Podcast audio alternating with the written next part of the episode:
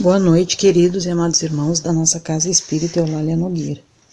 Estamos todos reunidos mais uma vez para o nosso Evangelho no Lar. Hoje a nossa continuação do capítulo doze, Amai os vossos inimigos, os itens quinze e dezesseis.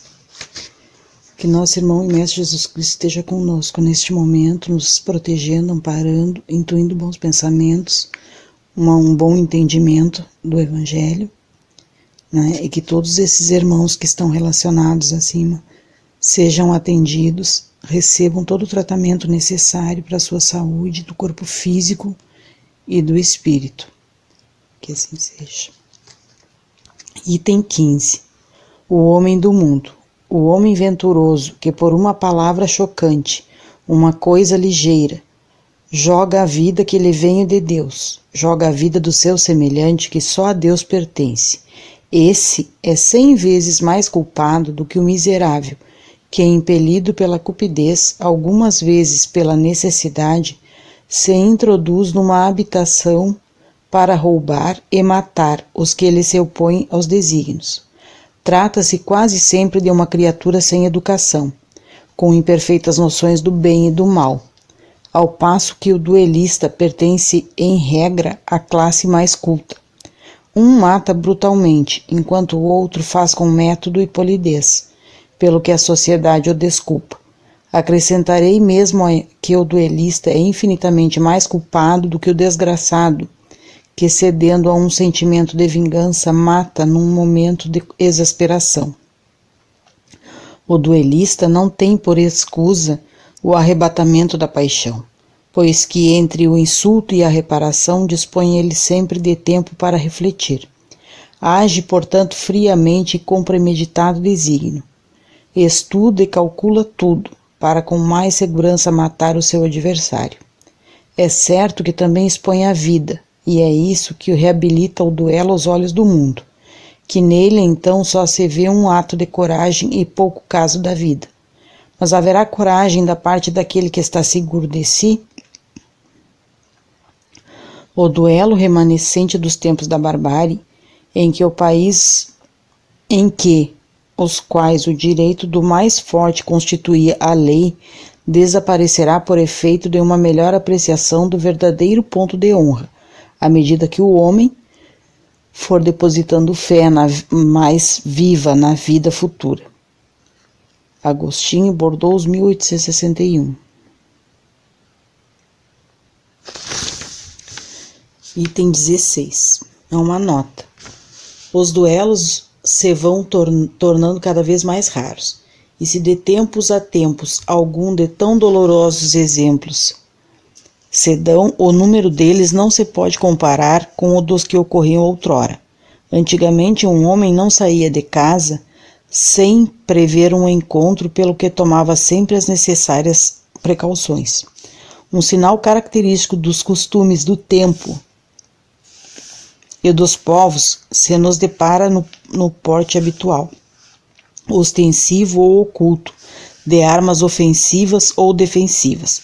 A abolição de semelhante uso demonstra o abrandamento dos costumes, e é curioso acompanhar-lhes a gradação. Desde a época em que os cavaleiros só cavalgavam bordados de ferro e armados de lança, até em que uma simples espada cinta constituía mais um adorno e um acessório do brasão do que uma arma de agressão. Outro indício da modificação dos costumes está em que outrora os combates singulares se empenhavam em plena rua, diante da turba que se afastava para deixar livre o campo aos combatentes, ao passo que estes hoje se ocultam. Presentemente, a morte de um homem é acontecimento que causa emoção, enquanto noutros tempos ninguém dava atenção a isso. O Espiritismo apagará esses últimos vestígios da barbárie, incutindo nos homens o espírito da caridade e da fraternidade. Bem, meus irmãos, realmente, com a graça de Deus, estão se terminando os tempos dessas barbáries, desses duelos, né, em que as pessoas se achavam no direito de tirar a vida das outras. E nós todos sabemos que não é assim, né? Que só quem tem o direito de tirar uma vida é Deus. Deus é que sabe o momento da nossa chegada e da nossa partida. Né? Cada um de nós tem que fazer a sua parte, né, para que se propague cada vez mais as leis de Deus, né, da caridade, da fraternidade, do amor ao próximo, do respeito ao próximo.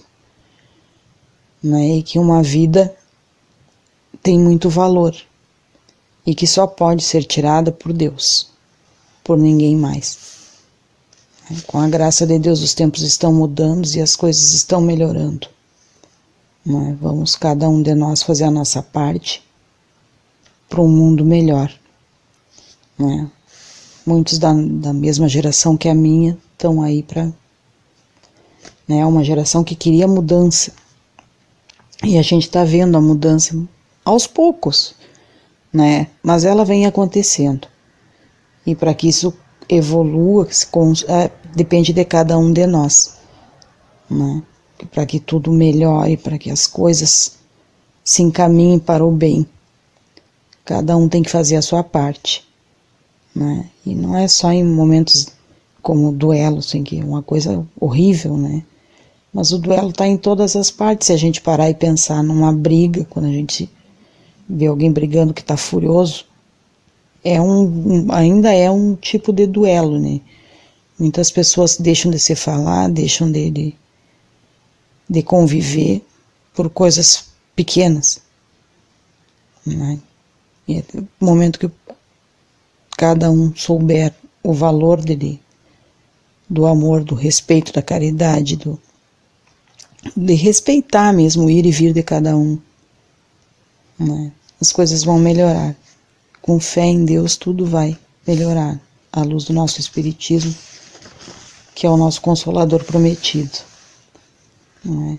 De todo o coração, agradeço, peço, agradeço aos Espíritos protetores, anjos de luz que estiveram conosco neste momento, nos intuindo bons pensamentos. Peço ainda aos médicos plantonistas do espaço, que atendam a cada um que esteja precisando nesse momento, de saúde, de, de todos os, que sejam curados de todos os males, né, que possam receber todo o medicamento necessário. De todo o coração agradecemos por mais esta noite, por este Evangelho.